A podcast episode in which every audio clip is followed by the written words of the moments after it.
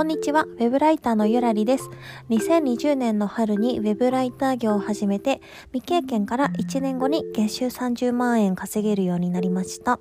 このチャンネルでは、ウェブライター初心者の人や HSP の人に向けて役立つ情報をゆるゆると発信していきます。ちょっと最近は寒いですね。なんか春になって一度すっごい暖かくなったと思ったんですけど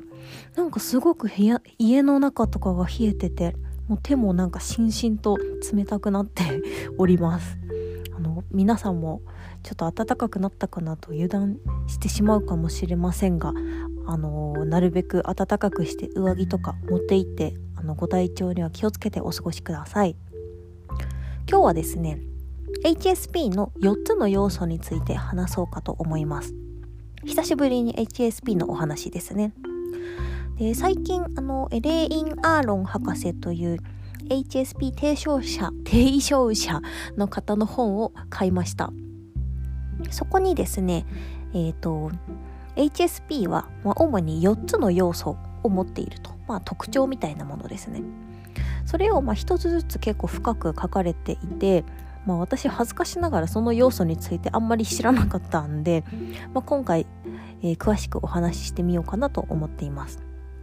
で4つの要素は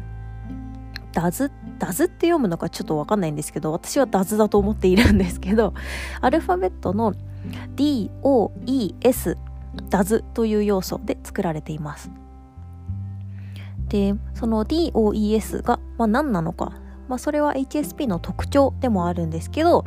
まあ、今回 HSP で聞いてくださっている方とか、まあ、HSP じゃなくても理解を深めたい周りに HSP の人がいるという方のお役に立てればなと思います。マジマジじゃない。まず 一つ目の要素の D は Depth 処理の深さということですね。これはですね、えー、HSP の人は、まあ、一つのものとかまあ、一人の人とかから受け取る情報とそれに対して考えることが結構深いと言われているんですね。例えば、まあ、誰かのお家に遊びに行ったとしてお花が生けてありました。で普通の人だったら普通の人というか非 HSP の人だったらあ花が生けてあるなっていうふうに思います。で HSP の人だったらあ花が生けてあるこの花を生けた人はまあ、例えばそのすごく日が当たるようなところに置いてあって水も結構綺麗だから多分毎日取り替えてるんだろうなとかすごく花のことを多分大事にしてるからこの窓際に置いてるんだろうなみたいな花を生けた人の性格とかまで考えたりするんですね。それが HSP が持つ処理の深さということになります。そして2つ目は DAS の O O は英語にすると overstimulation 刺激に敏感ということになります。まあこれは知っている方もいらっしゃると思いますが HSP は五感が鋭いということが特徴の一つです。まあ五感といってもあのどの何て言うのかなどの感覚が優れているか過敏かっていうのは人によって違うんですね。まあ私だったら多分結構どれも強めなんですけど特に嗅覚とかはあの敏感かもしれませんね。香水つけてる人とかそばにいるだけでもうすぐうっってなっちゃったりとかしますね。あと聴覚も敏感なのであの何十人もの人が一箇所に集まってうわーって話してるっていう状況。まあ今はコロナ禍なのであんまりないんですけどそういうところにいるともうなんか音ばっかり耳に入ってきちゃって近くにいる人が話してることとかがあの全然頭に入ってこないっていうことがあります。その4要素の2つ目はオーバースティミュレーション刺激に敏感ということです。そして3つ目の E E は英語にすると emphasis 共感力感情の強さということを表します。あのまあ他の人の気持ちを察する能力があるとか言いますよね。例えば、まあ、一緒に話している人が、まあ、自分の自慢ばっかりするとかだったらあこの人は認めてほしいんだなと。もうただただその人の言うことを肯定してあげて本当にすごいねっていう風に言ってあげた方がいいんだろうなっていうのがもう言われなくてもすぐにわかるとかですね。あと悩みを相談してくる人がいたらあこの人は多分解決策を提示してほしいんじゃなくてもうただ話を聞いて共感してほしいんだなっていうのが分かる、まあ、その相手が求めていることがすぐに察知できるというのが3つ目の要素エンパシスです。そして4つ目の S これは英語にするとセンシティブ些細なことに気づくということですね。まあ例えばうーん。まあ非 HSP だったら全然気づかなくてえそこ見てるみたいなところをあの一瞬で把握したりとかします。例えばオフィスにある、まあ、掲示板みたいなものがあってでいろんな紙がこう貼られていますと。で一つの紙だけ画鋲が外れていてちょっと斜めになってましたと。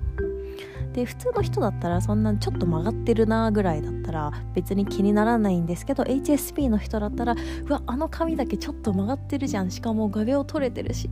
あもうこれ絶対直した方がいいんだろうな。でも別に私の担当じゃないし総務の人が直すべきなんだよな。いやでも気になるな。直すか。みたいになるのが些細なことに気づくっていうことの例ですね。4つ目はセンシティブということでした。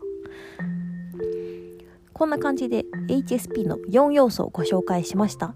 まとめると、えー、DAS と私は勝手に発音していますが DOES のアルファベット4つの要素があります。D は Depth 処理の深さ。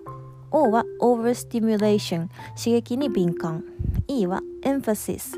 共感力感情の強さ。S は Sensitive 些細なことに気づくということでした。で最後に、まあ、この DOES について学べる本ご紹介します、まあ、冒頭にもちょっと話したんですけどエレイン・アーロン博士の本です。もうこれが HSP のバイブルと呼んでも過言ではないと思ってます。タイトルは「敏感すぎる私の生かし方。高感度から才能を引き出す発想術」という本です。まああの PhD あ PhD ってえっと何て言うんだっけ？博士号を取った人のことを指すんですけどエレイン・アーロン博士も PhD を取った方なんですね。なのですごく学術的にもあの高い学位を持ってる方がいろんな調査をしてまとめた結果が載っていますのであのすごく情報の信憑性は高いです。でアーロン博士ご自身も HSP で、まあ、昔からやっぱり悩まれてきたりとかもう何百人何千人もっとかなの HSP の方にインタビューをしたりとか調査をしたりとかされていますので本当にリアルなお話とその対処法っていうのが載っています。私も今ちょっと読んでる最中なんですけどもう序文からもうなんかものすごく的を得ていてああもうこれちょっとバイブルとして何回も読まないといけないなと思いました、まあ、HSP の方とか、まあ、HSP じゃなくても理解したいっていう方は必読の本かなと思っています。こちらのリンクは後ほどコメント欄に貼っておきますので興味がある方は、えー、手に取ってみられてください。では今日はこの辺で終わりにします。聞いていただきありがとうございました。